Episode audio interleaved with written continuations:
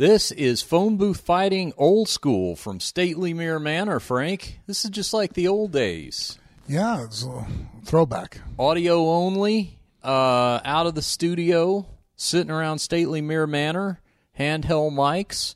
Uh, we're doing it by necessity because uh, Frank's got a crazy schedule this week with doing uh, out of town promotion for the upcoming Fedor fight. We'll talk about that here in uh, just a little bit. Uh, we're also going to tell you how's this for a tease? How in the hell could Conor McGregor cross paths with an FBI raid on Donald Trump's lawyer's residence? How did that happen? We'll talk about that here in a little bit. I've been thinking about that tease all afternoon, hoping I was going to be the first to make it. Uh, we're going to talk about that. We're going to talk about UFC 223 as well as some upcoming fights after we talk about the sponsors that make this show happen. Let's spend a few minutes on that, Frank. Firstly, Low T Nation, week in and week out. They bring you guys episodes of the show to keep it free of charge to you. And not only that, they pass a savings on to you guys when it comes to health and wellness. Now, how does it work? First of all, you're a guy.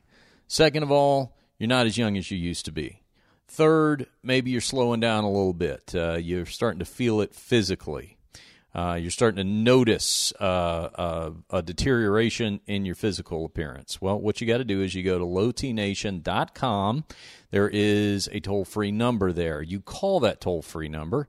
You're going to reach uh, our good friends Brandon and Dr. Weeks in Atlanta, Georgia. They're going to do a telephone consultation that's free. They're going to direct you to a uh, lab in your area for some preliminary testing and then that's basically all the effort that you have to put into it outside of uh, you, your own home. And I'll let you take it from there, Frank, because once uh, you you navigate your way through uh, a couple of easy preliminary steps, they start doing all the heavy lifting over at Low T Nation. Yeah, at that point, uh, they get on one of their physicians that are on board to make sure they make the right call and get you the right prescriptions uh, make sure that you know that you're dialed up properly, and at that point, uh, it's uh, the pharmacy ships it directly to your door uh, every month to make sure that you're uh, on schedule and you're very convenient and very it's very cost effective. You're going to look better. You're going to feel better, and uh, you're going to feel like you've just added years to your life. I know that because we hear from phone booth fighting listeners week in and week out who have gotten on board with the Low T Nation way, and uh, they all say the same thing, which is there's no looking back now. LowTNation.com is the website. Give them a call. Do the free telephone consultation. Just find out if you're a candidate. That won't uh, cost you anything and takes just a few moments your time. And then uh, you find out if, in fact, you are uh, eligible to get on that uh, Low T Nation path. LowTNation.com. This podcast also, Frank, brought to you by Ellefson Coffee Company. My uh, buddy Dave Ellefson, the bass player in Megadeth, has a coffee company now. It's called uh, Ellefson Coffee. You can find them on the web at ellefsoncoffeeco.com. That's E L L E F S O N com. And uh, it is, if you're a coffee drinker and if you're a metalhead, and I check both those boxes, uh, it's it's a match made in uh, caffeinated musical heaven uh, because uh, they've got a variety of uh, bean roasts over there from uh, light all the way to supercharged dark roast, heavily caffeinated. Uh, and uh, everything has a, a, a, great musical theme with it as well. You go to the website, you check out the uh, even the artist signature brands. They've got uh, signature brands from uh, brands roasts of uh, for some of the guys like in uh, Queensryche, uh, Skid Row has their own uh, roast. Some other bands uh, that you've heard of, and Dave's a great guy too, and he runs a really cool little mom and pop operation there and he's gotten on board. Now, last week uh, they sent us a bunch of coffee. I know you quickly grabbed up the Kenya Thrash. Have you had a chance to try that? They warned me that is not for the faint at heart. Yeah, no, I was able to come home and try some, and, and I'm a fan. I like it. Yeah, yeah, that's uh, that's some stiff stuff. I drink a lot of coffee, so anything can get my heart rate pumping. Yeah, I'm the same way. I'm the same way. It's uh, it's it's the one thing that uh, that that I do when it comes to the vice uh, department. But even that, I I keep it organic. Uh, now, here's the thing you can uh, save money on your order at ellefsoncoffeeco.com. An offer exclusively for phone booth fighting listeners at checkout. Enter the promo code phone booth.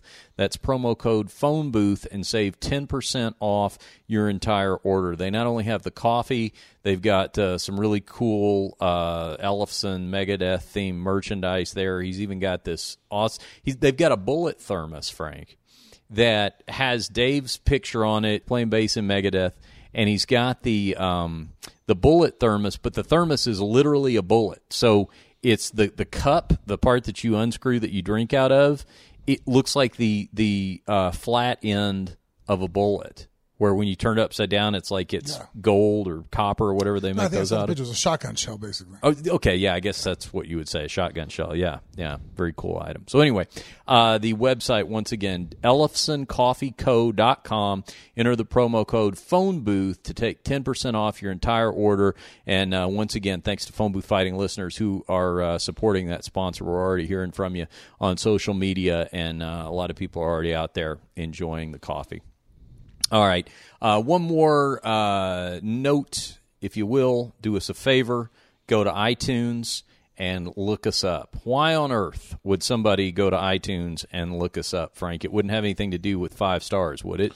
Well, a five star review just gets us up there and helps people find us. And uh, leaving a favorable review, if you can, is is an awesome way to help out the show.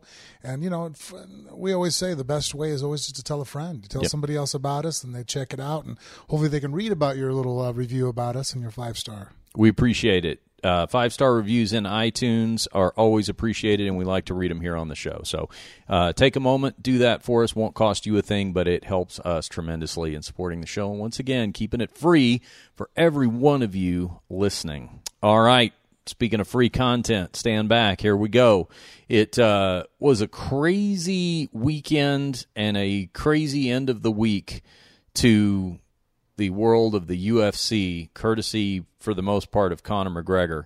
Uh, we'll talk about that in a second after we talk about the fights that occurred Saturday night.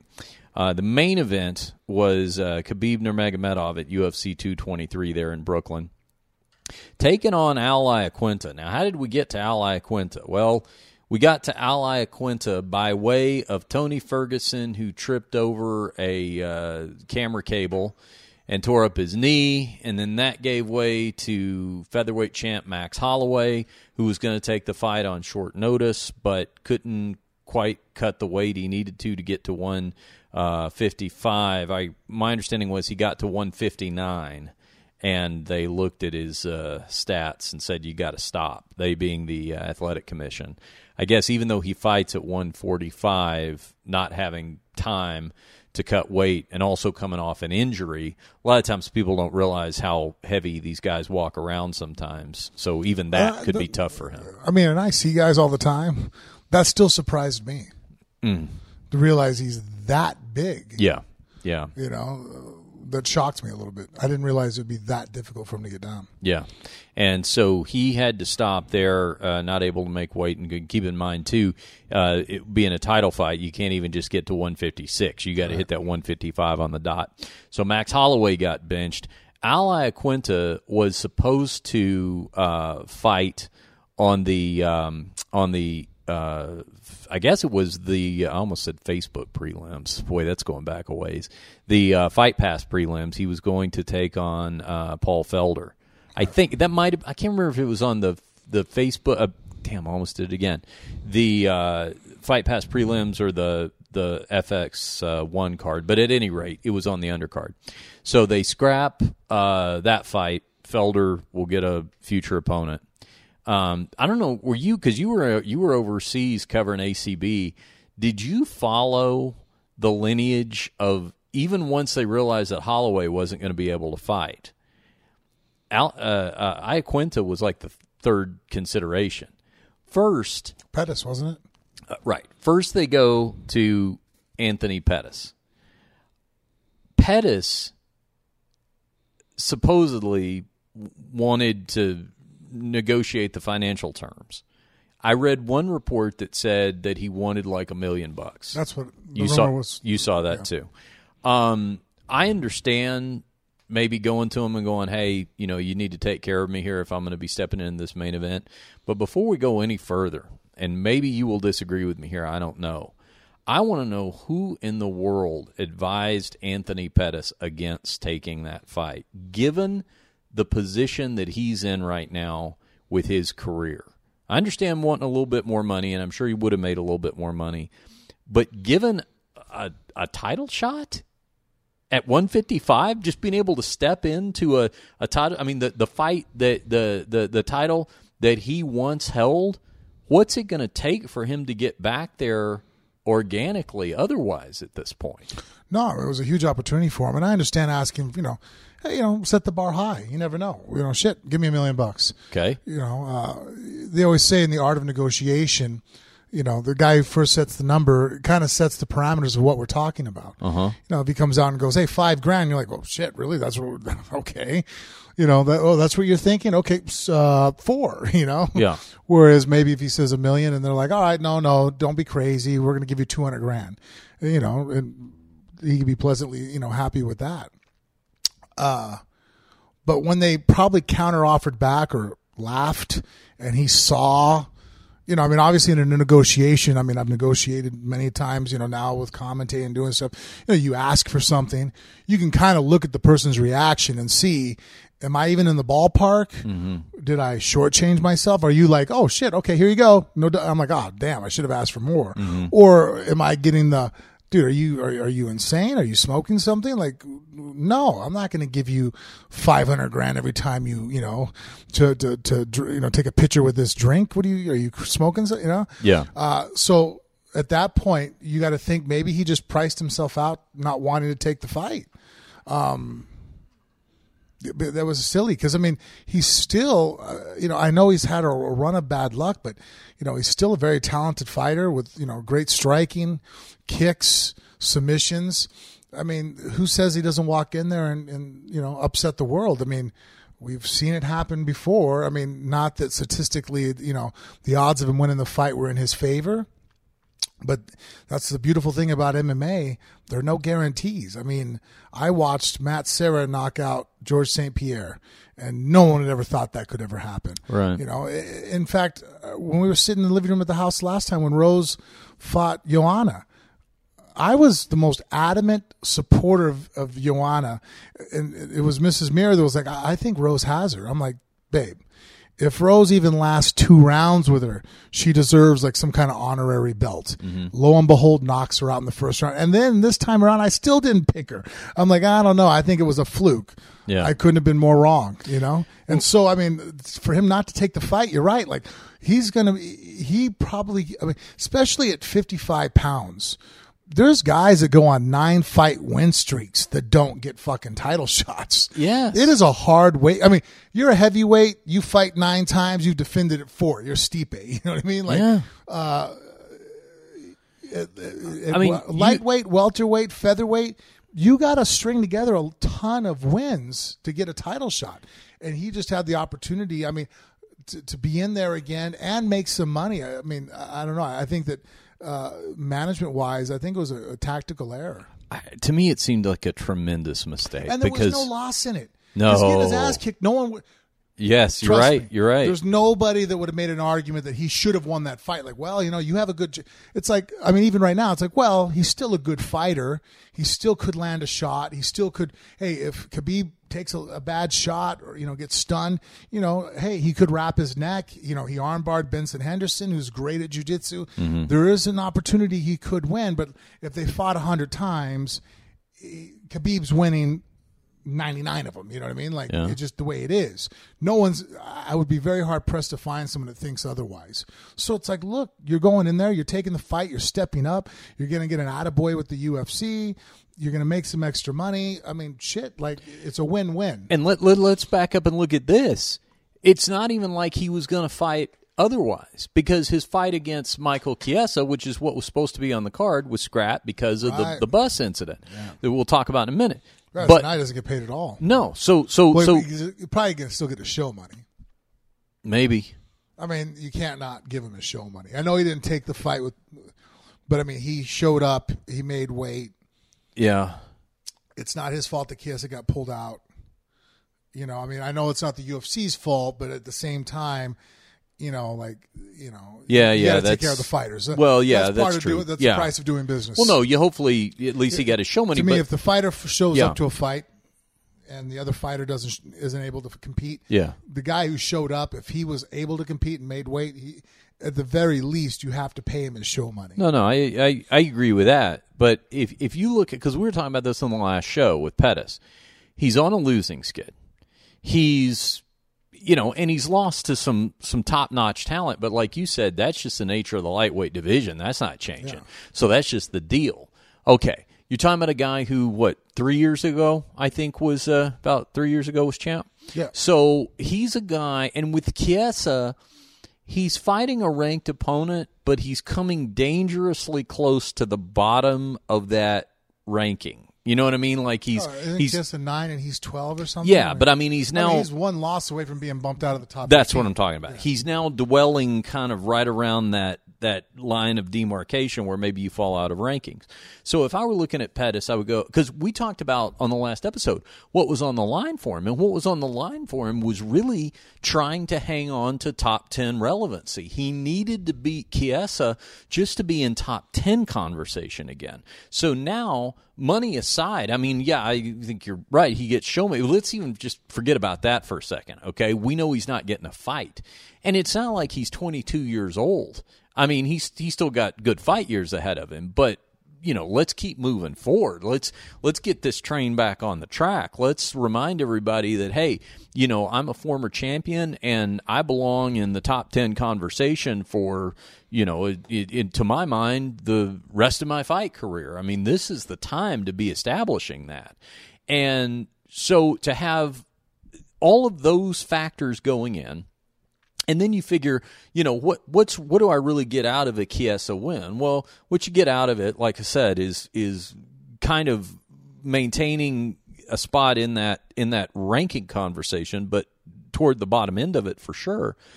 You go from that to we're going to give you a title shot and it's not even a title shot you had to come off the couch to get. You're already in shape. We're not even asking you to move up in weight. It's your weight class. Granted, it's against Khabib Nurmagomedov, but you're getting a title shot and you just said it. You so he gets beat.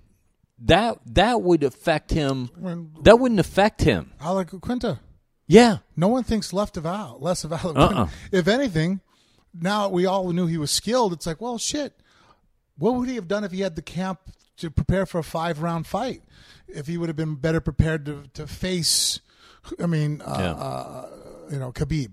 Uh, I thought he made a good showing of himself. If anything, Yeah. it showed how tough he was and resilient. And I mean, Khabib is thrashed you know, uh, Barboza and Johnson, and then all of a sudden he goes in there and he doesn't take the same thrashing. If anything, you know, some people were like, "Oh, I thought Khabib would do a little bit better." It's like, well, no, Al Iaquinta's really a great fighter. He just really was a fucking pain in the ass to fight. Khabib still dominated every fucking minute of the fight. I don't think it's you know, there's no way you can argue that. Maybe in the fifth round for a little bit, why you know when Khabib decided to take breaks, but for the most part, I mean, it was uh, the Khabib show but that just shows you how tough Al is. So at the end, it's like, well, shit, man. You know, he actually goes up in I think everybody's opinion. I agree. I think he does too. And he, getting back to the the Pettis comparison, and I realize Pettis wasn't even on the card, so we we need to focus on the people who were. But I don't want this to be overlooked because when I saw that Pettis wasn't taking that fight after it had been offered to him, I thought. I just don't see any other way that this is anything but a major miscalculation on his management's part, if that's what they're advising him to do. Because he could, even if he just had the showing that Al Iaquinta had. I mean, even if he gets shut out on the scorecards, Pettis does, but he takes Khabib five. He doesn't look as dominated as some of Khabib's more recent opponents. Uh, then you know what we're saying about Pettis? We're going, Well, yeah, I mean, he, he didn't have, you know, Khabib had his number and everything, but you know what? He hung in there the whole time and showed us why he's a former champion. You know, we've forgotten this guy is a was a former champion. He's taken on this murderer's row of. It really was a no lose situation. For Yeah, him. it's like it breathes. It, was a complete fuck invigorates. Yeah, it invigorates his career, no matter what. In my opinion, even in a loss, compared to where he's at right now. I mean, it was Just don't get it. less risk than Max Holloway. Yeah, yeah, a lot less. So anyway, that's that will probably Max up. is a young champion, and you know, I mean, I know he's moving up a weight class, and there's always that. Well, I, you know, Mm-hmm. the guy's a weight class above me, but it's still, you know, you know, the pound for pound conversation, different arguments like that, future fights uh, of of having guys fight super fights out of their weight class. Yeah. you know, uh, I didn't necessarily might. I would have been if I was actually Max Holloway's manager. I personally didn't agree with him taking the fight. I would have sat there and went like, "Eh, no, I don't think so, man. Maybe if we had a full camp." And we were prepared for this, you know, like you know, kind of like how Daniel Cormier's gonna have a full camp to prepare for Stipe. Yeah. But this guy's a killer, and he's heavier than you. He's at a full camp. You're going to take a, a six day notice to fight this guy and move up, and you're the champ, and you're a young guy. You have lots of fights ahead of you. No, we're not going to take it. yeah, there was a downside. There was some downside. I, yeah. I wasn't crazy about it. Yeah. But everybody else at 55, Pettis, it's like, I don't see the downside. Yeah. Well, it'll probably end up being kind of a, a footnote uh, in, in the history of this fight card in terms of Pettis's miscalculation, but I thought it was definitely worth a little bit of discussion here on the show. Another footnote of this is going to be poor Paul Felder because you know they looked at Felder and the the New York State Athletic Commission would not allow him to fight Khabib because he isn't ranked. He isn't ranked by the UFC that does their own rankings. Yeah. Like, I mean, that's just an that, that, that's an athletic commission not comprehending what those rankings are to begin with, which is just a conversation piece. Was that the ranking they were going to use, or were they using like Fight Metric? no, no, they were using the UFC's rankings. So now if they said fight metric and say, hey, look, Yeah. man, on on fight metric, you're not even in the top 30. Mm-hmm. We're not, you know, sanctioning this. I can kind of agree with that. Say, hey, look, you know, you're going to get murdered, kind of. But I mean, he's a professional fighter. He's in the UFC. He's also fighting the guy that they gave the fight to. yeah, you know, I, I just, I, I don't agree with that. No, I, I to me, if I mean, like if it was CM Punk or somebody Yeah. off the, I think when they don't make fights, it means that okay, look, we're not talking about whether you winning or losing. We don't think you know enough about fighting to not even get hurt. right. You're telling me that Paul Felder, like between the referee and and his MMA experience, isn't going to be able to get out of there on you know without taking some kind of life changing injuries. You know, uh, that that that to me was a little silly. Well, and also you've got Felder matched up against Iaquinta. Now, I I couldn't tell you off the top of my head who was favored in that fight, but uh, it wasn't a blowout either way. It wasn't like you know somebody's a ten to one underdog and you're oh my god this guy's going to get murdered. So it's ridiculous to say one of those two people, one person shouldn't be uh, uh, essentially medically sanctioned to take the main event fight, but yet the person you have a matched against is okay. But anyway, that's how Al Iaquinta got the fight. He made the most of it. Uh, major props to him for taking that fight.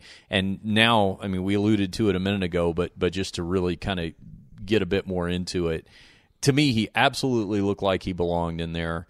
It, there was no question that it was a mean- sh- shutout on the scorecards, but you know, but I'll tell you this. He's given Khabib the hardest problem that anybody else has given. Well, and I was going to say, Does too, anybody else even? I mean, besides the one punch that Michael Johnson landed on Khabib, and then after that, Khabib destroyed Mm-hmm. Johnson. Every, Khabib has looked unbeatable in this fight. At least it looked like it wasn't like Khabib looked human. Yeah. dominating fighter, but he still looked like okay. The guy's he still bleeds. You know, what I mean, like there is a chance that maybe someone could beat him. You know, what I mean, like you know, up until this point, he's looked immortal. You know? Well, and if you look at his last three fights, um, Barboza, uh, Michael Johnson, now uh, Iaquinta, Iaquinta is going to be the one that probably will not get shown very much in Khabib highlights. Yeah. As, He as struggled more with him than anybody else. Right. Uh, that that's worth noting, and also I think it's worth noting too that Khabib gave him a, a, a pretty solid amount of respect. You know, Ale, uh, Iaquinta was fighting in that sort of low crouch position, guarding against the the takedown. And threw some hooks. I mean, he landed a couple Yeah. overhand rights there in the third round where I was like, you know, because it, it looked like uh, for a while there. I mean, he actually made Khabib look like, uh, you know what? I'm not going to take some shots. I'm going to go ahead and do some stand up. And uh, he actually, for, for a minute there, I got the notion I'm like, oh damn.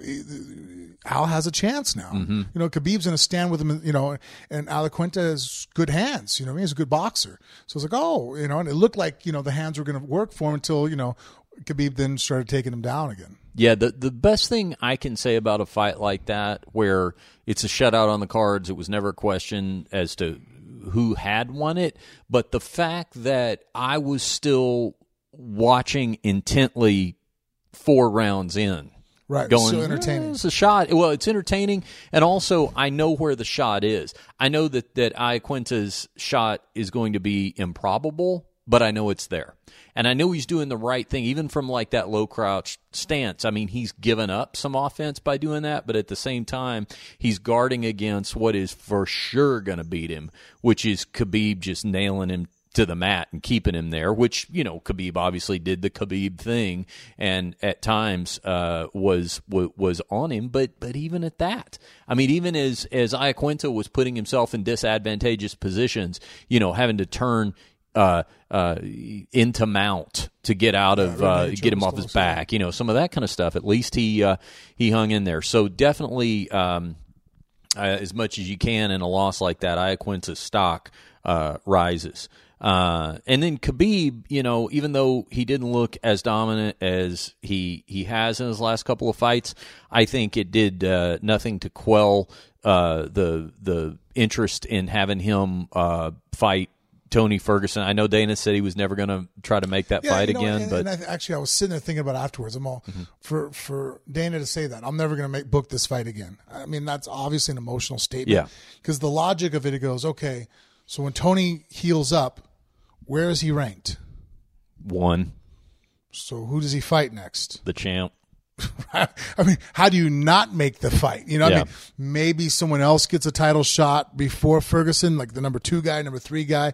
You know, who knows if Conor, you know, and let's say Conor comes back, or but I mean, unless someone smokes Tony out of the number one spot, Yeah. and someone beats Khabib, uh, if you got the champ and the number one guy are both staying in those two positions, they're going to get booked again. It's just it's improbable. I mean, it's not like one of them's you know 40 years old and it's like well he's going to age out of it. It's like no, they're Yeah. both there. Like that, like I I was just sitting there going like that probably wasn't a well thought out statement because how do you not book the fight? Yeah. Well, I think I, I've uh, I, I've been around uh, this sport long enough that I I speak Dana White not fluently, but I I do speak. You probably are a little more fluent than me uh, in speaking Dana White. But as soon as I heard that comment, I actually thought I think he's kind of this is like a half sarcastic aside anyway because he was asked that in the course of an interview.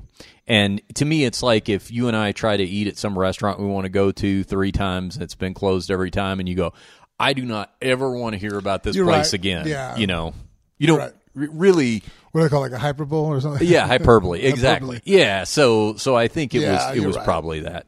Uh, so, so I think that's definitely uh, where you know uh, Ferguson, uh, uh, Ferguson, uh, Khabib was uh, uh, was he was talking about George St. Pierre. I think. Yeah. I think there was a there was there was talk about that, but who knows with St. Pierre? Who knows what's happening with St. Pierre at I all? mean, uh, he has that diverticulitis now again. yeah, I think I think Or uh, Crohn's or some intestinal issue, right? Yeah, I, I think that would. I don't think it's straight up Crohn's, but yeah, he's got some kind of stomach issue going on.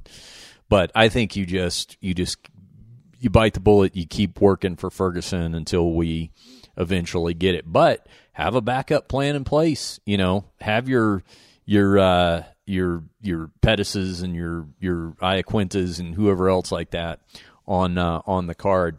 Let's talk. Well, okay. So before we move off of that, Actually, you know what? Uh, Tyron Woodley, uh, Khabib. I mean, if Khabib wants to move up a weight class, I mean, Mm. I know he had talked about in your guys' interview about going down and fighting at featherweight, but I still don't see that Mm-hmm. ever happening. I mean, we were talking whether or not he. I mean, this is the first time he's ever finally fuck, made fifty five. Yeah. you know, uh, I just don't see. He's so thick. Yeah. I mean, you just look at Khabib's body, his neck, his shoulders. He's not a small lightweight. I mean, he struggled and he has missed weight on several occasions to make 56. Yeah. And so making 45, give me a break. It's never going to happen. I mean, who knows? Maybe he he's found some new nutritionist. He'll figure it out. But Yeah. but fighting 70 and fighting a super fight with Woodley, that'd be interesting. Yeah, yeah, that would be interesting, and maybe something they'll have to look at if uh, if if Ferguson can't get made fairly quickly. But all in Well, yeah, all, because Ferguson's knees. Blo- I mean, how bad is the knee injury? I don't think we really I don't think we really have a, a clear picture on that because he said Ferguson's uh, statement was that he had talked to two doctors. One said he needed surgery. The other said there might be other possibilities. So I don't think we really know yet. Yeah, I don't think there's anything definitive. Well, before we move off of that, talk about uh, the co-main event and these other fights on the fight card we haven't had a chance to react to what led to all this chaos to begin with because you and I taped an episode last week. Uh, that's when we thought that Max Holloway was going to be fighting Khabib Nurmagomedov, and it's also before Conor McGregor showed up unannounced at the uh, at the uh, media event two days before the fight and uh, attacked a, a bus that had a bunch of fighters on it. Uh, first off, your reaction to seeing all that? Well, at first, I you know shocked like anybody else, you know, and uh, and, and when I thought about it, I was like, well, you know, he, he jumped in a plane, and it was a calculated stunt to you know for attention, which he's a mastermind at getting media and, and you know and, and injecting himself in the image and you know and, and maybe setting up a future fight with uh, Khabib. You know, this could add the turmoil to it, but then how far he took it, Yeah, such a miscalculation. I, I've just I'm at a loss to try to defend him because he's such a smart guy. I mean, come on. If you would have told me three years ago that somebody could make a fight with an MMA fighter and and, Floyd, I, I think even in the show when you know Angelo you know was talking, oh they're going to make this fight. I'm like, it's never going to happen. Um, Dana didn't want it to happen. The UFC didn't want it to happen. Conor made that happen through his marketing and through his mouth and through his, you know, promoting ability. He really was the driving force behind the Mayweather Conor fight. I mean, I, I give him all credit for that. Uh, he he did that. That was him, you know. So you have this guy who I think business savvy is extremely smart. I think he's pushed the sport the bar up for everybody else. I mean, when other fighters are like, "Oh, I'm kind of irritated with him," like, dude, he's helped us all out. He's pushed the bar up. You know, the amount of money now guys can start seeing and, and, and what fighters can do are is forever changed. He's changed the sport in a positive manner for the future fighters that are coming along, in my opinion. But then, uh, so to do what he did when he grabbed the uh, you know the the dolly I think it was and he threw it in the Yeah. tree. I'm watching and I'm looking I'm all why would you do that why would you you know go like to me it just seemed like well was this a publicity stunt? You know and and and, then we were all sitting there talking about it over there in Slovakia while you know doing the ACB and obviously everybody's on their phones. It's the first thing I heard about when I I checked into my hotel and, and you know flew into Vienna and on the car trip there. And as soon as I get Wi-Fi and I walk in the lobby it's like I don't even get a hey what's up man? I'm like oh shit did you hear about Conor? I'm like what, what, what- what's going on? And it was just you know, you know, you would have thought he shot somebody. And uh, you know, they're talking, they're talking, and then obviously, you know, over there, it's a very pro Russian group, and they're like, he's afraid. He's afraid to fight, you know, Khabib. You know, and he did this so the UFC so that he can get kicked out. And, uh, and I'm like, well, I don't think he's afraid. I mean, come on. And then, but the more I think about it, I couldn't defend him. I'm sitting there kind of looking at them. They're like, well, why else would he do it? I'm all, well, you know, he jumped in a plane and, you know, he had time to think about it. Obviously, I mean, come on, it's Conor. This was for publicity. It's marketing. He's going to make money off of this. You know, they had the UFC cameras embedded were there. This was thought out to a point. You know what I mean? Yeah. He showed up at the press conference. Like, I think until he ran off the rails, this was thought out. Uh, it wasn't like he went and jumped Khabib coming out of his hotel room. You know, he went somewhere that was very public so that it would be seen. You know, uh, so this would make you know part of the countdown show or when they go to fight each other. It was it's money making. I, you know, it's uh, look at the headlines that it caught. You know, it just it went bad. And for me to think that maybe there's a part of him that just wanted to shoot himself in the foot, it's hard for me not to kind of like hear those people saying that and go, shit, man, there might be some truth to that. Like I, I don't know, like you know, you know, he's if it's just you know some guy at the bar like oh he lost his cool. I'm like, dude, he's a professional fighter he has to stand toe to toe with guys that want to punch him in the face and take money from him all the time. He's had to do press conferences with Jose Aldo and everybody else that, you know, and, and stand there and, and put on performances, stand face to face with Mayweather and not do dumb shit. You know what I mean? Mm-hmm. Like not hit each other. Mm-hmm. So you're telling me that this guy that can exhibit self control at all these other functions, all of a sudden now he doesn't have self control? you know, it's kind of like a guy hits his girl. You either do or you don't. That's right. You know what I mean? Like you either control that shit or you're somebody who can't, you know, no one ever just hits their lady one time. You're not one of those, you know, you're either somebody who crosses that line or you're somebody that knows how not to cross that line. And uh, he knows how not to cross that line. He's proven it. I mean, he's a mm-hmm. marketing genius. I think that it it may be indicative of the fact that the more money you make and the more yes men you get around you, the the more you lose objectivity in the council that you surround yourself with. What I mean is this. Yeah. I actually think it's a it's a fine line with him between genius and disaster. What he did was a disaster. But it could have been genius with a few slight adjustments. Here hear me out. Here's what I mean. All right, Conor, I got an idea. Let's do this. Let's get in the plane. Let's fly over there. We're going to show up at the media event, right? You're going to start mouthing off to Khabib. In first of all, in the media event. Let's don't do it at the loading dock. Let's work this out where you either get into the media event. I don't know if it was probably not open to the public. I don't know that for sure. Sometimes those press conferences are, but if it's open like to, they the, wouldn't let them in. Right. That's what I'm saying. Either you sit in the stands with the fans and yell. That'll be funny, or they let you in and you yell from the the back of the room where like the media is and stuff, that'll cause a disruption. But you're yelling at Khabib Nurmagomedov. Now here's what you yell: "Give me this fight." What do you mean you're trying to work out terms with Anthony Pettis? What do you mean uh, ally? Who? You know he does that bit. Who's this guy? Who the fuck is this guy? You know, uh, uh, uh. No, give me Conor the. I flew all the way over here to Ireland to take this fight. Now Conor McGregor can't get to 155 on that short of a notice. So he's going to have the out that, hey, I'm here to take this fight right now. But either the UFC will play the bad guy and they'll go, oh, no, no, we, we have to prom- properly promote a Conor McGregor fight. We're not giving him that fight. Great. That's an out. He can make the UFC the bad guy on that. Or even if they were to call his bluff and go, okay, all right, take yeah, the, the fight. Athletic commissioner then he can't cut. But you see what I'm doing? Yeah. Then he no, can say, right. "Hey, if it weren't, you know, hey Khabib, if it weren't for uh, the state athletic commission and or the UFC standing in between us here, I would be fighting you Saturday night." So what he does is that's all of the hype, all of the attention, hijack the show. He gets all of the benefit, but there's no crime committed. And I'll tell you where I think he really screwed up, where it totally got fucked up in my opinion, is when it impacted not only other people, not only innocent bystanders, but guys that don't make a lot of money, relatively speaking. Like what you what you don't want to do when you're doing this high profile stunt with Khabib Nurmagomedov is to cost Ray Borg and Michael Chiesa their their fights. I mean, even if they get something from the organization, like you know, maybe they get paid their show money or something. I don't know what what all's yeah. happening with that, but still, I mean, you're affecting those guys' careers.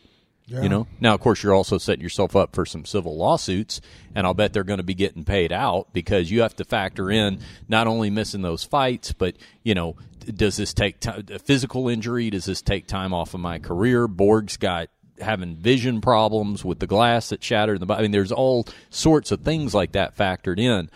But what it, that's when it just becomes an absolute disaster. And all you had to do, all you had to do, if you're Conor, you could have still had all the same bravado, all the same stuff, and, and probably gotten better impact too if Yeah. you'd have Oh, just no, the way- done something like this in front of the media. The way you laid it out was a way better idea.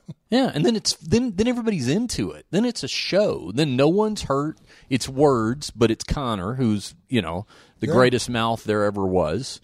And you could make all the claims about I'm here to take this fight. I'm here to take it on one day's notice. No, no, I'm me afraid. Khabib, you're afraid. You turn it around like that. Oh, it could be. Would you you tell the UFC you wanted them to uh, get you out of this because I showed up to take the fight? I mean, you could say anything you wanted to say, and you're shielded by the reality, which is they wouldn't make that fight on a day's notice. And Conor can be Conor as it is now. Man, you know, there's not a lot of things that are bigger than Conor McGregor, but the the the legal system is bigger than Conor McGregor. I mean, he's really gotten himself in some trouble now. I mean, now he has assault charges on him. Yeah. He's got assault charges. And like you said, I mean, the civil lawsuits, Mm-hmm. he has money, and lawyers are going to help the fighters go after him for lost wages, damages. Yeah. I was, you know, I was getting asked. I actually uh, uh, had to Shit, do a I mean, couple the of UFC could sue him if he. Yeah, I uh, I I did a, uh couple of call-ins to uh, to some radio stations uh, that that I've worked for actually that still you know will call me to talk about MMA stuff, and I called my my Dallas affiliate and we were talking about what had happened, and I said you know and of course their immediate thought was or question was is Conor will Conor McGregor get fired? Will he get cut? Will he be allowed to fight in the UFC again? And I said, well, yeah, I mean at some point because even under the worst of circumstances, you have at some point promoted one heck of a fight between him and Khabib Nurmagomedov, and Khabib is reacting to that. Uh, so you've done that. However, there are so many things now in my opinion, that have to be taken care of before you could ever even consider it. And that's the legal stuff aside. He's going to have to get all that worked out. But first of all, uh, the State Athletic Commission is going to have to be satisfied in the form of some sort of penalty, suspension, what have you. Secondly, and this is going to be the big part, the whole web of potential civil lawsuits has got to be satiated to a person. So you're talking about not only the fighters that were impacted, but uh, and we don't know specifically who, but UFC employees. There were several of those guys that had to go to the hospital. I don't know if anybody was you know seriously injured or not, And but then he punched one of the uh, security details. that I didn't hear. But I thought I saw that sure, one of the okay, write-ups. Could be. That's what I'm saying. I mean, it's like every part. You know how this stuff works. I mean, people. Some obviously, if you've got a legitimate claim to injury, uh, then then there, there's no shame in in uh, following up for lost wages. But th- that plus anybody else that could just say they were you know affected in some sort of ancillary way you're going to have to untangle all of that before you can ever as an organization before the UFC can ever even think about just even preliminary preliminarily discussing him fighting again, they would have to know that all of those uh, concerns had been satisfied, don't you think? Yeah, it's it's really a mess. I mean, I don't even think we're we're we're even seeing all the different angles of how this is going to affect the fight and affect Conor in a negative way. I mean, this is really going to set him back a while.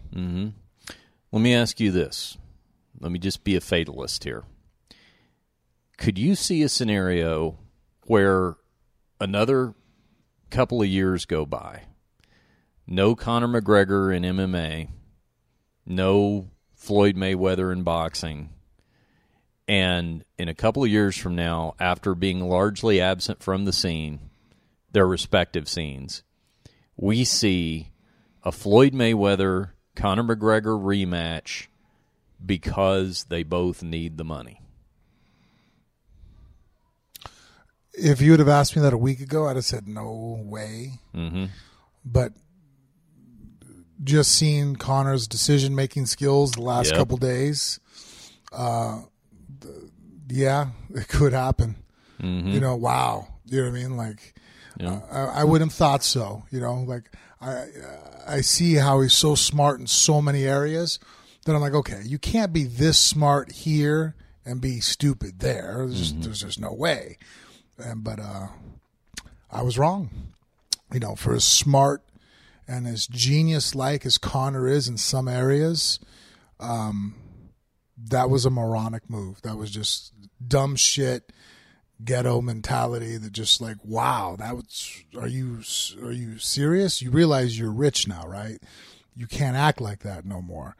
You're not just some thug living on the streets. You know what I mean? Like y y people know who you are. You know. Uh, here's a situation to give you an example of different mindset.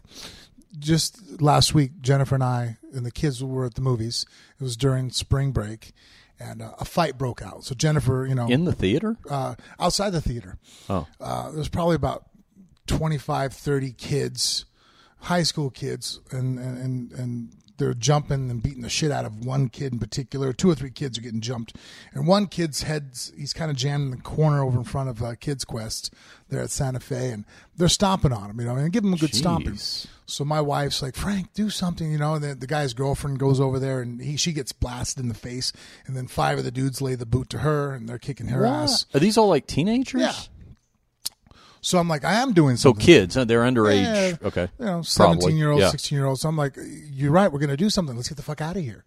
You know, and then, you know, so I'm having to have an argument with my wife, like, let's leave. She's like, well, no, you're going to do something. I'm like, I ain't doing shit. I don't know them. I don't. And then, you know, finally I was like, Jen, grab the kids. Let's get out of here. So I finally, to her protest of wanting to help out and be a good Samaritan, I get her out of there. And now she's angry at me. She's like, you could have done something. I'm all, the shit I could have. Did you happen to look over and notice the 40 people that were watching all break out their phones? They're recording all that shit. So I walk over there and I help that kid out. You know, he didn't get killed. He got up. No one died. You know, his ego's probably bruised up, a couple stitches, whatever. But I go there and I help. Do you know who's getting sued? Me. They're not suing any of those fucking kids. They don't have shit. They don't own shit. That's why you always sit there and go, well, who's dangerous? I'm like, Conor, Conor, we're not dangerous because I have money. I own my house. Mm-hmm. I'm not that dangerous because I don't want to fucking get sued. So the chances of me whooping your ass, it's like, fuck, man, you really have to like put me in a corner for me to want to do that because I don't want to deal with the repercussions of the legality of losing my shit because I have stuff now. Now, a guy who doesn't have anything, who gives a fuck? You know what I mean? Just be, you know, do whatever the fuck you want. What are you going to do? He lives in an apartment and fucking, you know, he has a fucking piece of shit 96 fucking Corolla. Sue him for what? You know what I mean? His car doesn't even have insurance, you know, like, you know, and so, uh, Conor needs to switch his mentality over to how my mentality is now. It's like, you have things. You can't act that way anymore. The days of just being able to just, you know, uh, slamming a bottle on someone's face in a bar, those days are gone, man. If you have things, you can't act that way.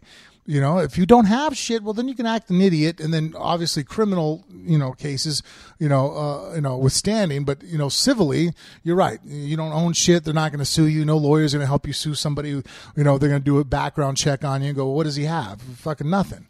He's fucking thirty thousand dollars in debt." Okay, well, we're not. You know, no lawyer's going to help you take that guy to court. Yeah. because they're going to work on a fee of what they're going to get and what the fuck they're going to get. You know, and so. um you know, Conor just mindset. Like when he went over there and grabbed that, it's like in my brain when I saw the video, every cell in my body was screaming, like, "What are you doing? Mm-hmm. Are you a fucking moron?"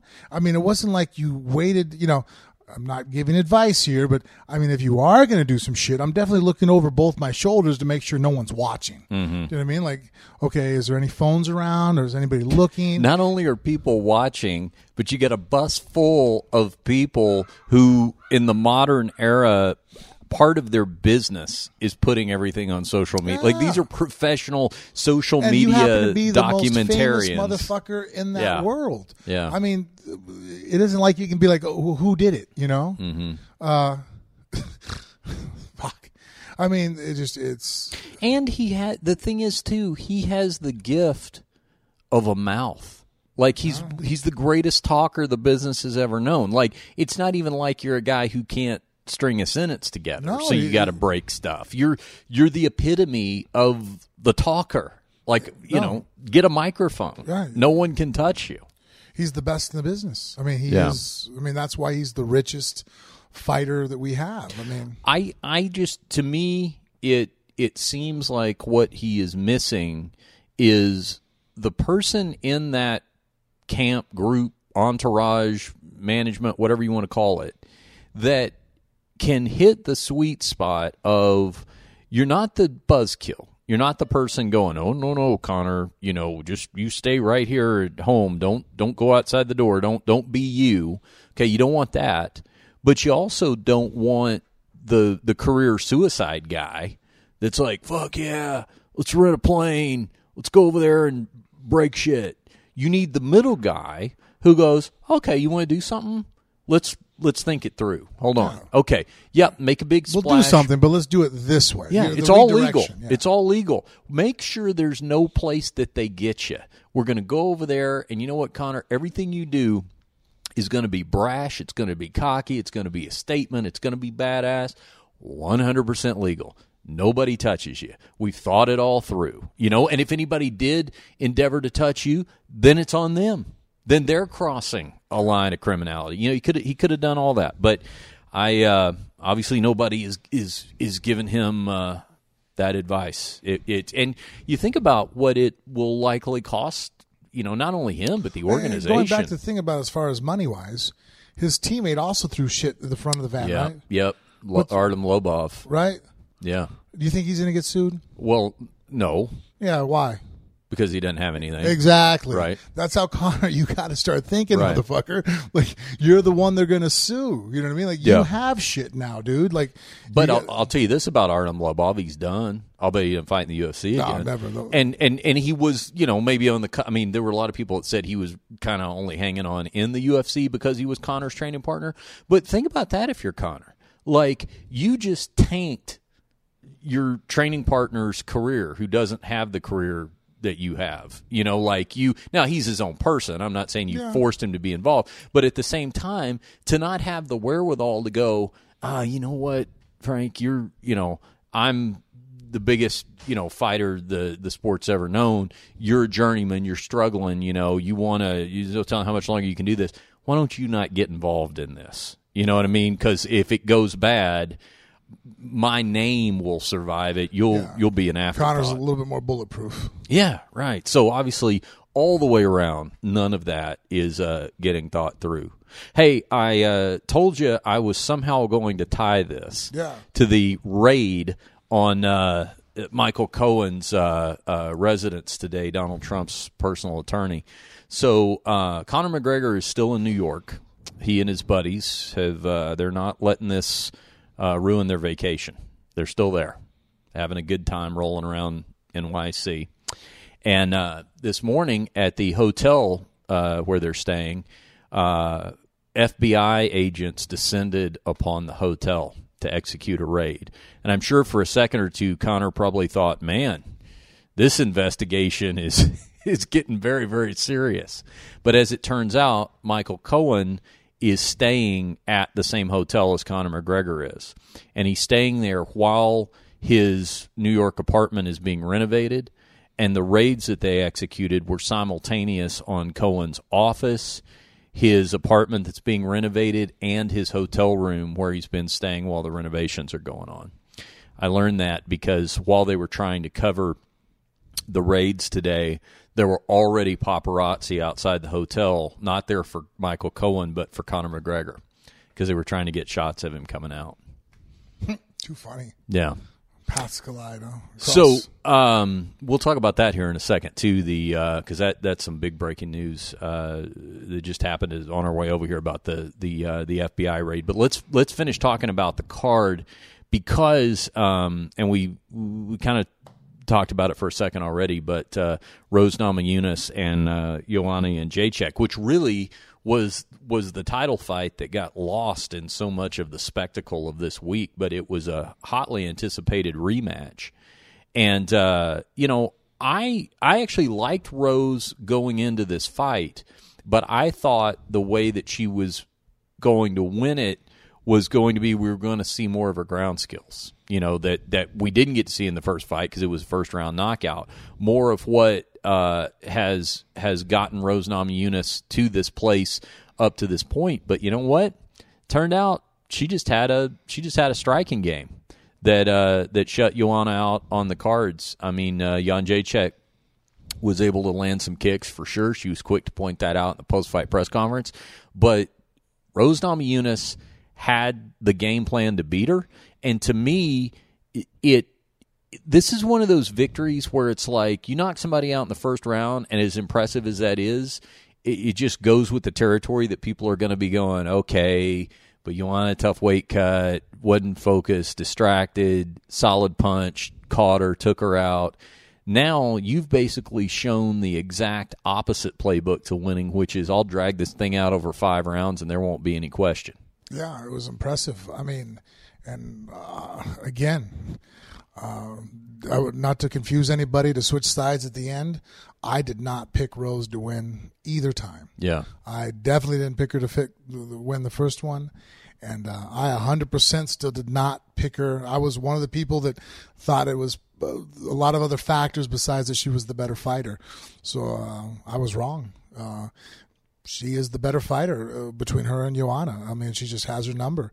Uh, her movement, uh, the left hook seems to really just give uh, Joanna a hard time. She's able to tag her and move around, and uh, you know, and, and and Joanna started kind of finding some rhythm with the kicks, but just the movement of uh, of Rose is just too much, and she, her hands and the and the, the the angles that she uses, the in and outs, and just smacking her hard and getting out of the way of those kicks is just uh, was a recipe that just lasted. And then, you know, uh, uh, I thought the fight was getting kind of close in the fifth, where I was like, all right, well, the third round I gave to Joanna. Fourth round, I was like, ah, you know, shit, you know, could go either way. But, um, you know, the first two rounds I thought was all Rose. But then, uh, you know, in the fifth round, she really showed that she's just a phenomenal warrior, dug deep, outgutted uh, uh, Joanna and beat her in the fifth round, which is probably the round that if you'd have told me where would she have success at, that'd be the last round I would have picked for anybody to beat Joanna. Beating Joanna in the first round, I've seen people do it before. She's a little bit of a slow starter, but she really gains momentum. To be able to beat her there in the fifth, that was that was impressive. You mm-hmm. know that that uh, that really that I thought really stamped that she is the champ. Yeah, you know, I'll float this theory by you. Tell me what you think. You know, in the early days of the UFC, uh, Uh, when it was really much more the wild frontier and all that, you know, you saw guys that that came in and progressed very rapidly in skill level. It was almost like for some people it was still a little bit of a training ground. And if they were able to stick around and make a career out of it, you saw them progress exponentially in their skill level. In later years, because the UFC has become, you know, the the big show, guys weren't coming in as any kind of well kept secret.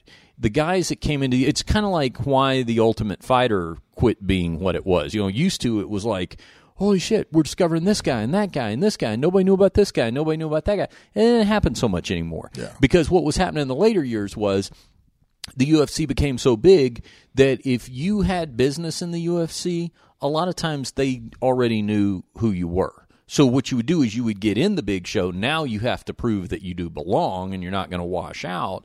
But to me the the the skill improvement at that point became incremental because you already had to be at such a top level in the later years yeah, to exist in the organization. Right. Now, let me compare that to new weight classes and first of all new genders i mean you know the women's involvement in the ufc is still fairly recent of course that started a handful of years back with ronda rousey.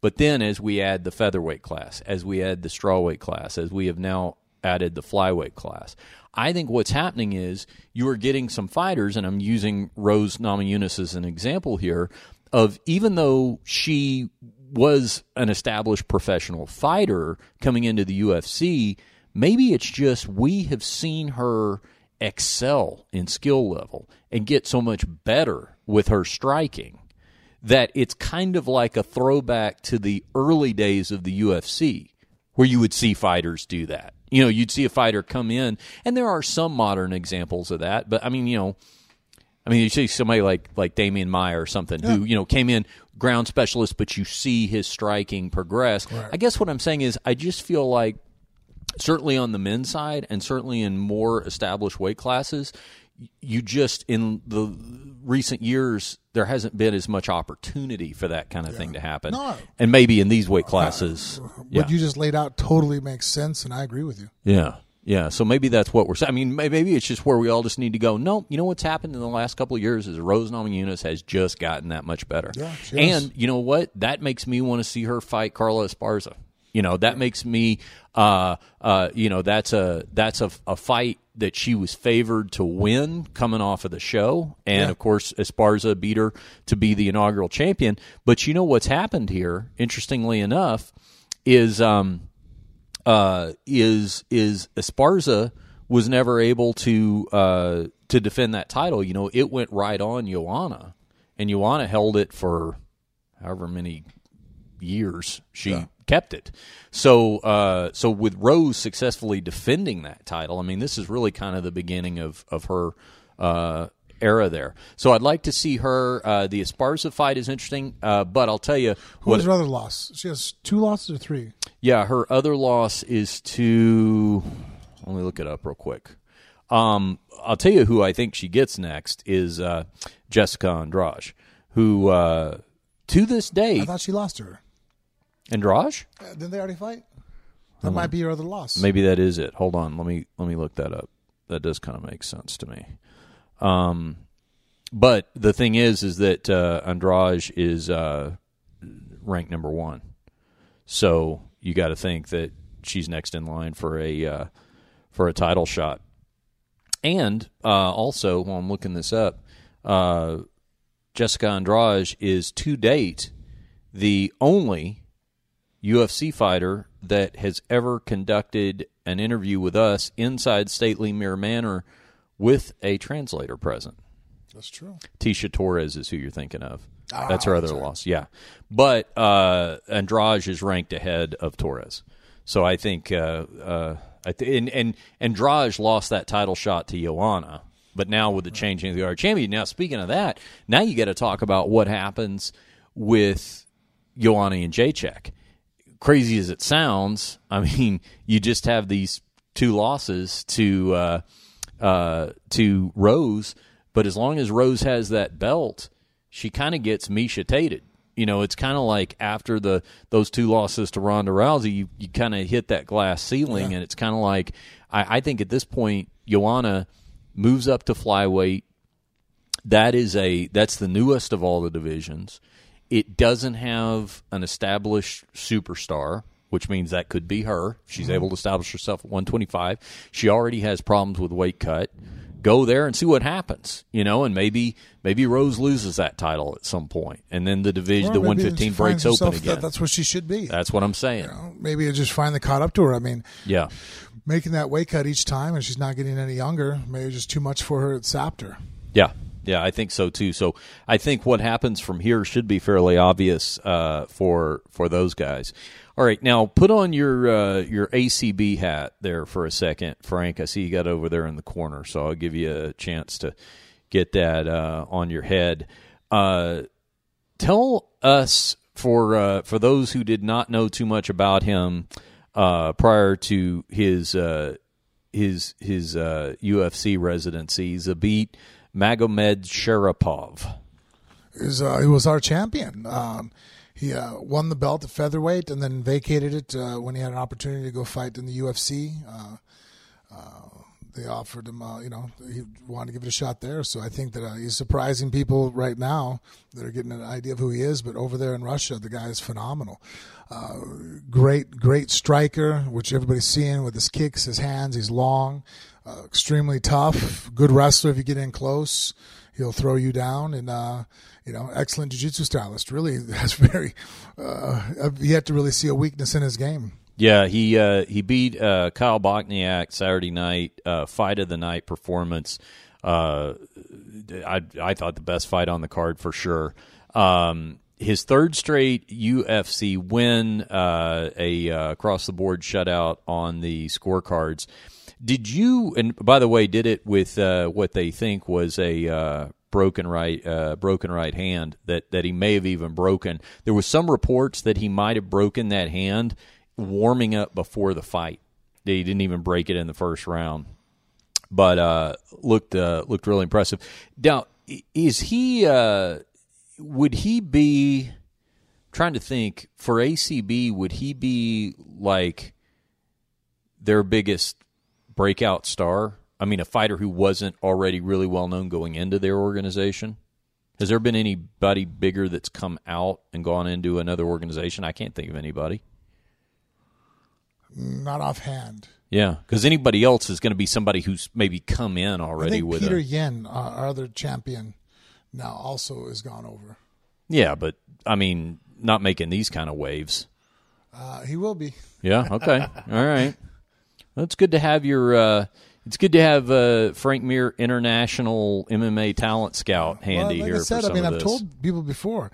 Uh, there's a lot of guys over there at the ACB that would uh, be contending for belts in the UFC. Mm-hmm. It's just that the UFC doesn't sign a lot of them because uh, their lack of English. Yeah. Uh, you know, it's hard to market a guy that doesn't speak English, and that's, you know, your largest market is the English speaking area.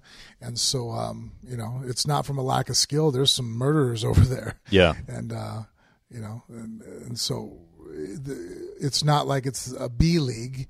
Uh, skill wise, there's a few of our champions that, uh, I would very, I'd feel very comfortable putting money on beating a few of the champions over at the UFC.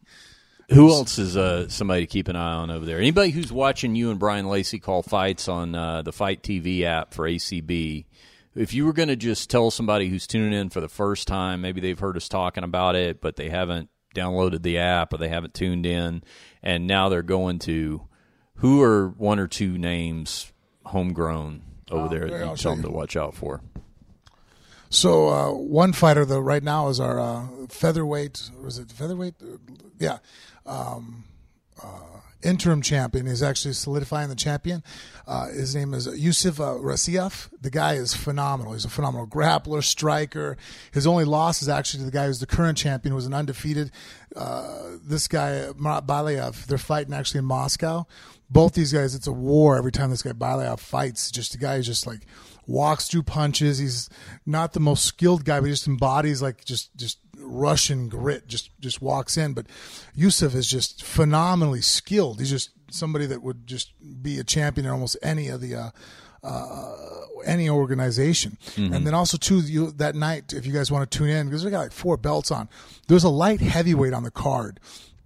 He's their champion. Uh, he knocked out at the time it was Thiago Silva was our champ, and he knocked him out in two rounds. I mean, he just walked him down, and he's actually a, phenomenal grappler. And I haven't seen him grapple yet because he just in the two fights I've watched him do, uh, he decides he just wants to box with people, and he is just extremely long, powerful.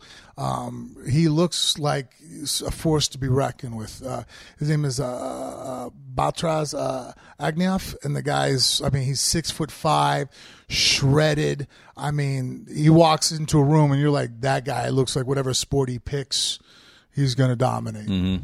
Oh, all right. There's a couple names to watch out for uh, if you get the Fight TV app. Are you you're not calling any more fights for the rest of the month though, right? No, no, I'm off. We have one more card in Italy. I won't Yeah. be there for that one. So Luke Barnatt will, you know, he's takes my place. helps Oh, He's the big slow. Yep. Yeah. Uh, so he uh, he's my backup. Mm-hmm. Helps me out whenever I can't make a show.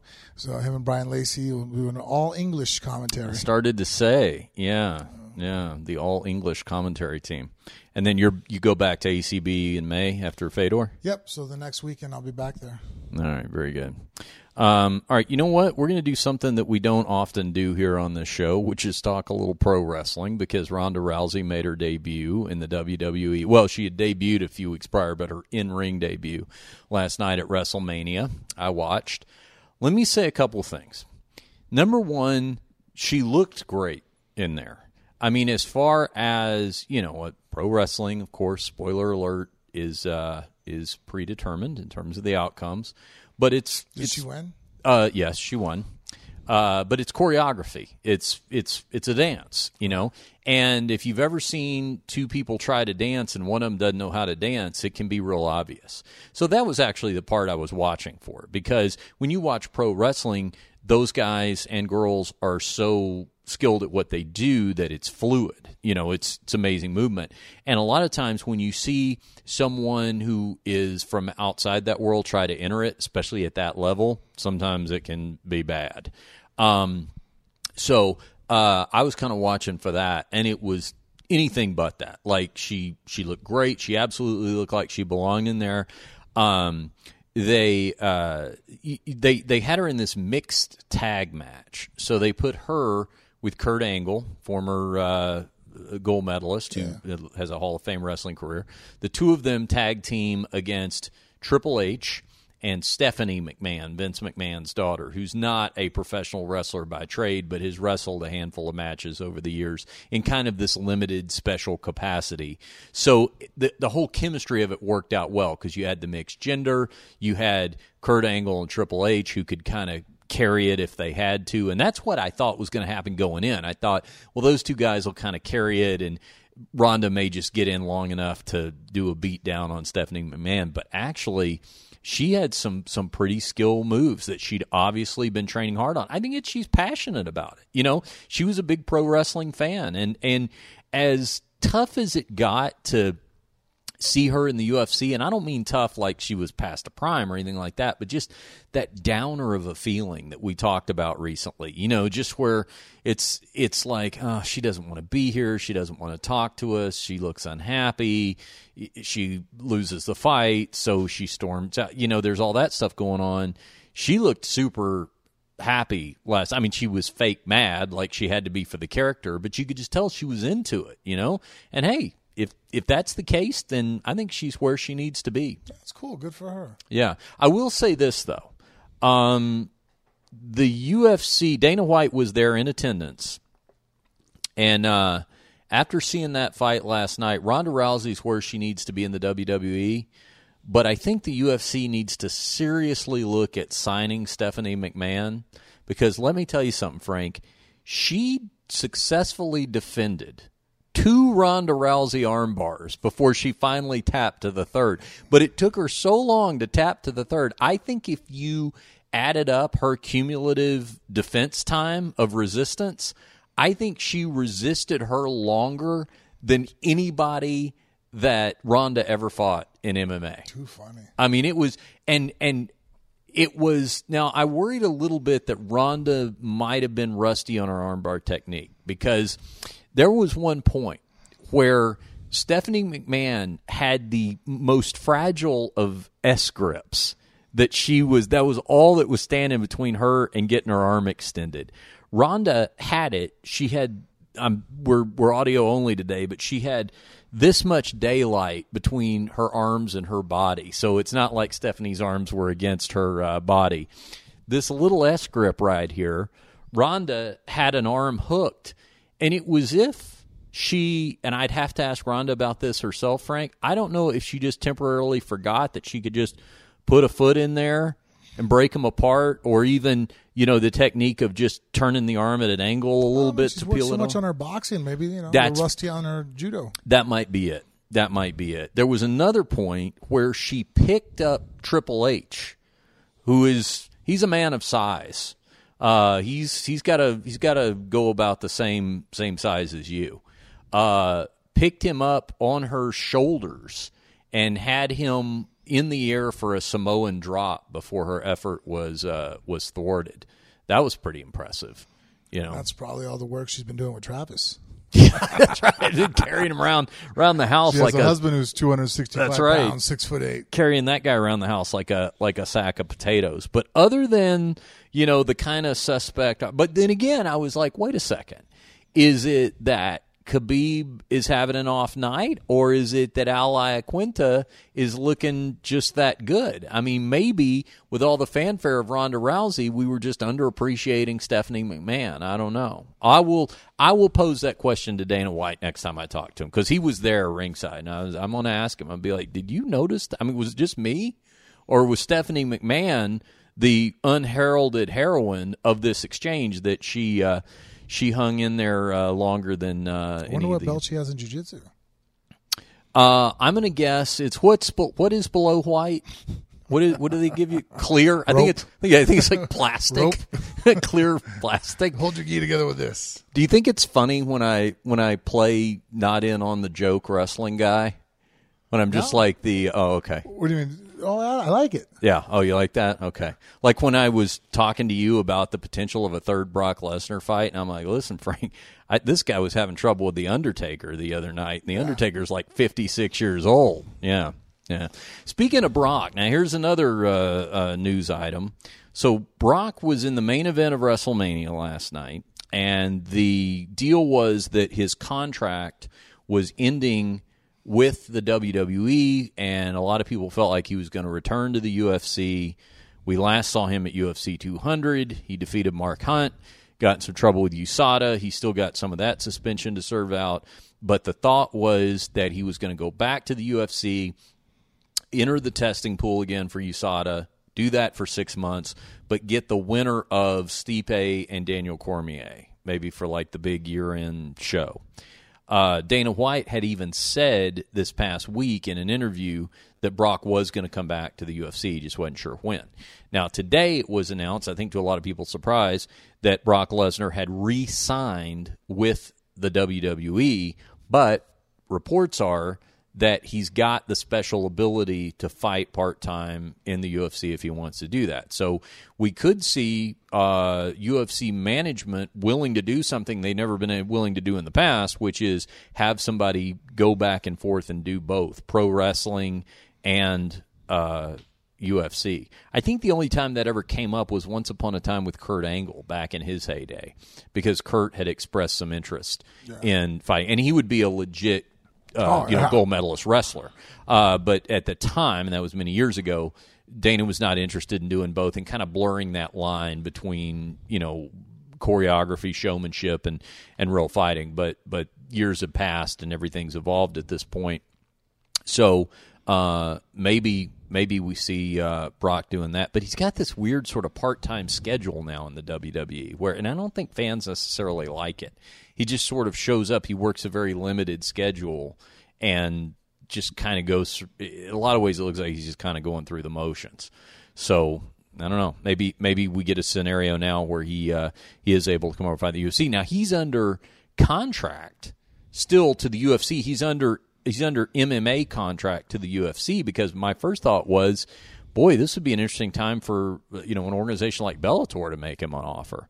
I mean, they'd have to pay big time, but there'd yeah, be a you know he signed a contract with them. He just and the fact he retired. I think didn't he like retire after the uh, drug test issue? I don't know if it was ever a formal retirement. Well, he he exited the testing pool, which I think he would have to announce a retirement in order to get out of that. But as we've talked about on the show before, you're you're basically kind of frozen, right, with Yeah. your UFC contract. So if you unretire, the clock just starts again, and you still have to work out the deal. So it makes sense that he would he would go back to the UFC if he was still under contract to him. Um, one final point, uh, since we mentioned USADA, uh, this coming down today, uh, USADA news about Nick Diaz, not Nate, Nick Diaz. Nick has accepted a one year suspension uh, because he failed to disclose his whereabouts, I guess, for three consecutive attempted visits from USADA. And the deal is that I mean, you can speak to this better than me, but that that once USADA came into play, you had to notify them if you were going to be somewhere else, right? In case they were going to surprise test you. How did that work? It's either yeah that or he just didn't update it completely because like every three months, every quarter, yeah, uh, you're supposed to update your whereabouts, and if you don't submit it, that counts as a whereabouts failure. yeah, So technically, if you go nine months without, that would be three infractions. yeah. Well, that's I guess what happened to him because I know the the magic number was three. That they had either tried to test him or there were three times where he failed to disclose his whereabouts. But it was one of those things when I saw it come up, I'm like, is this? I didn't even know Nate was still in the pool because I didn't even know he was. I mean, I guess we haven't completely closed the book on him not fighting, but I didn't know that either. To be honest with you, I thought he kind of just retired. I know it was like a, I guess what you'd call a soft retirement, where Yes. somebody just stopped showing up to I mean, take fights. doesn't take anything. Why wouldn't he just? You know, I don't know. Yeah, I don't know either. But that seems like the kind of thing. That seems like something the Diaz brothers might have happen, like where they just kind of forget to tell you something. Or they just you know don't give a fuck. They don't Yeah, want to. that's what I'm saying. They just kind of forget to turn in some paperwork or Yeah. don't bother, and Well, I don't think something they forget. I catches think up to purposely just like, hey, you gonna Yeah. do this? Nah, yeah, no, not gonna do it. Yeah, maybe so.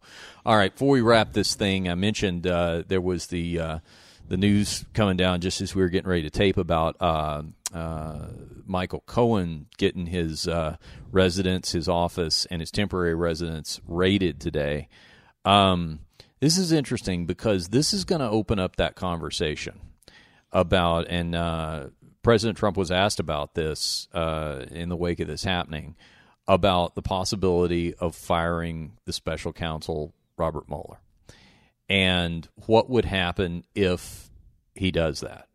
He had already, going to, because he's already said that people around him told him he should. yeah, yeah. He's and he- pulling that thing again. Yeah. I've heard, or people are saying, or Well, I've he also he also referred to it as an attack on the country that this raid happened today. It's interesting too. If you listen to this clip, he said that this morning the FBI broke into his office, which uh, if you have a warrant, it's not breaking in, right?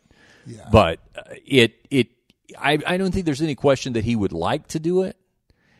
But I'm telling you, if he does that, that really starts the clock on the beginning of the end of the administration. And here's my thought. We can discuss this more at a later point. But if he does it, he's going to, and I think there is a good chance he will, I'm kind of with you on that. and I think he'll survive it. I don't, and here's why. That's it's interesting you say that. He's fired uh, the last head of the FBI, uh, James Comey. Co- Comey, who was investigating it. Yes, but I he think. survived that. We don't even talk about it anymore. Do you know I'm never going to forget where I was when I found that out? We were out uh, shooting guns with uh, Michael Crenshaw, our buddy Oh, that came in that's to fire the gun. Yeah, we were yeah, out there in the the, elevator, yeah. desert. Yeah. Um, when that news came down.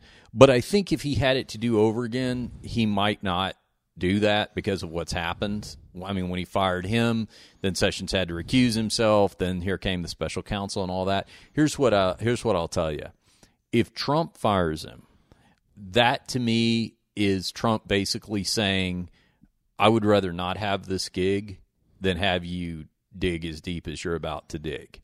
And the difference being, as opposed to Nixon, who just resigned, Trump isn't going to do it like that. Trump's going to go, okay, I'm firing him. Now do as you will.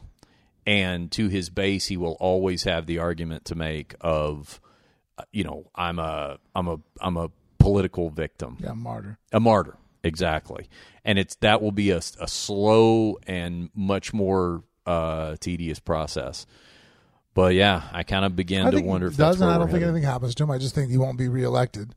I think he'll write out his term because I think to impeach him will be too difficult because you know he keeps doing things that we didn't even think were possible. yeah The it's fi- I mean, like I said, I didn't know until this happened. I didn't know that the president could fire the head of the FBI. Mhm. I was like, so wait a minute. So doesn't the FBI investigate the president? Like, yeah, but he could fire them. Yeah. Mhm. Did anybody think this one through? i think there's a lot of things in the once this is all over with one way or another that may have to be changed Oh, yeah. as far as loopholes that need to be closed so that's what I'm saying. I think that basically they're going to just. I think we'll get him for the full four years. Mm-hmm. I, I, I think that he's. I don't think he'll run. You know, or I agree with that. I, well, here's the thing, though. I think a lot of it's going to have to do with November because you're going to have the midterm elections in November. And I think that he would like to have all of this settled one way or another before November while his party still controls both houses of Congress. Because if one of them, let alone both of them, shift, that could change everything. Now, I'll tell you this. I mean, as as somebody who opposes him politically, I'm not I don't want to see an impeachment. I'm not excited about that. I'm not one of these people that's clamoring for, oh, just wait till we get him. That's a that's a, a horribly sad, embarrassing thing for the country to have happen. There's only been two presidents that have ever been impeached, and neither one of them were convicted in the Senate. So it would weaken the democracy. It's not something you want under any circumstances, whether it's the guy you voted for or not. But at the same time, there comes a point where people, you know, elected officials have to decide if they're going to put country before party. And that's what happened during Watergate. I mean, what happened was the reason Nixon resigned was because he realized after he fired his his special prosecutor, Saturday Night Massacre, that everybody always talks about, that that's where the establishment of his party, the people like Barry Goldwater, said, no, we can't support you on this. What you just did is bigger than party. And so we have to be patriots first, and we have to tell you that you will now have to resign. It was the Republicans who forced that resignation, not the Democrats. Uh, uh, back during the Watergate era, so there will be a point, and you know, people. Some people are. You know, Lindsey Graham's already on record. He said, "Listen, if if Donald Trump fired Robert Mueller, his exact quote, there would be hell to pay. That would be the beginning of the end of his presidency. The problem is, it would take two thirds of the Senate, and that's assuming that the House votes to introduce the articles to begin with. I mean, we're a long way from that. And again, I just I want to be real clear to say that I that's a dark, sad day just to even have that conversation under any circumstances. But I do think that for Trump, if he fired Robert Mueller, because he couldn't just stop there, he'd have to fire Rod Rosenstein the deputy attorney general. He'd probably have to fire Jeff Sessions too. I mean, it would it would be a uh, uh, you know a house cleaning. That if he were to do it, he would kind of be. You know what it would be? It would be like what we started out the show talking about with your your Russian friends who were saying, "I think Conor McGregor is afraid because he attacked the bus." You know, he didn't he didn't resign from the UFC. He didn't say I'm going to rather than have to fight Khabib and Nurmagomedov, I'm just going to step aside. But he threw a dolly through a bus window in a fit of rage, thinking that this will cause this fight to never happen. I mean, to draw an analogy, I think that's what that would be if you fired him because he knows what he's doing at that point. Yeah. yeah. But I think that still it would just impeachment takes so long. Yeah, it, it, it would, um, and and it would be the kind. Of, like I said, I think, I think November is such an indicator of that. Like he's going to know, you know, if if Congress turns the other political direction, he's going to know that he probably ain't going to want to be in there to begin with anyway. You know, on the other side of that, yeah. if it stays with his party, then yeah, maybe he thinks he can appease him enough. But I'm telling you, it's it's a whole nother thing when when it is evident that someone has superseded their authority. And that's where it changed on Nixon. And so uh, you know, that's the importance of learning history. Sometimes it repeats itself. We'll we'll see if it repeats itself this time around. All right, Frank, tell them about the Amazon banner go on uh, Facebook, uh, Facebook, phoneboothfighting.com. There on our page, you'll see an Amazon banner. If you click on that banner to do any of your shopping for your wants and needs, uh, a small percentage of what you buy uh, goes back to us here at the show to help us out at no extra charge to you. It's a very effortless way of helping us out. That's it. Uh, and tell a friend. Frank mentioned that earlier. Tell a friend about phone booth fighting. Tremendously helpful for us. That's how we're going to grow this thing one listener at a time. You can also order official phone booth fighting merchandise at phoneboothfighting.com as well. All right, Frank, tell them how to follow us on social media. You can follow us on Facebook and Instagram at Phone Booth Fighting and Snapchat and Twitter, Phone Booth Fight. All right. Frank has a potential chicken box uh, outbreak to uh, investigate. what's the uh, what's the early verdict from the Mir CDC upstairs? Uh, looks like we got chicken pox, which Ronan would be the first one of the three to get it. Oh boy, have you ever had it? Uh, I did. Okay. Um, I, I didn't. I think the vaccination still was just yeah, I predated the vaccination, I but I, I, predated it. it, too because yeah. I had chicken pox. So, yeah, yeah. Uh, my brothers and sister, yeah, we we all had it. So, but my kids all had the vaccines. So that's why I was kind of shocked right now when the wife just gave me the text, "Come upstairs." Mm-hmm. I walk upstairs and Roland's covered in spots that he's scratching. Yeah. Well, I called you up. I'm like, well, let's see. What do you think? So, yeah, yeah, yeah. I, I, uh, he needed a second opinion, so uh, I offered a diagnosis. Yeah, exactly. You give the, yep, something's going on there. no school for you tomorrow. All right, for Frank Mir, I'm Richard Hunter. We will see you right back here next time on Phone Booth Fighting. Everybody was kung fu fighting.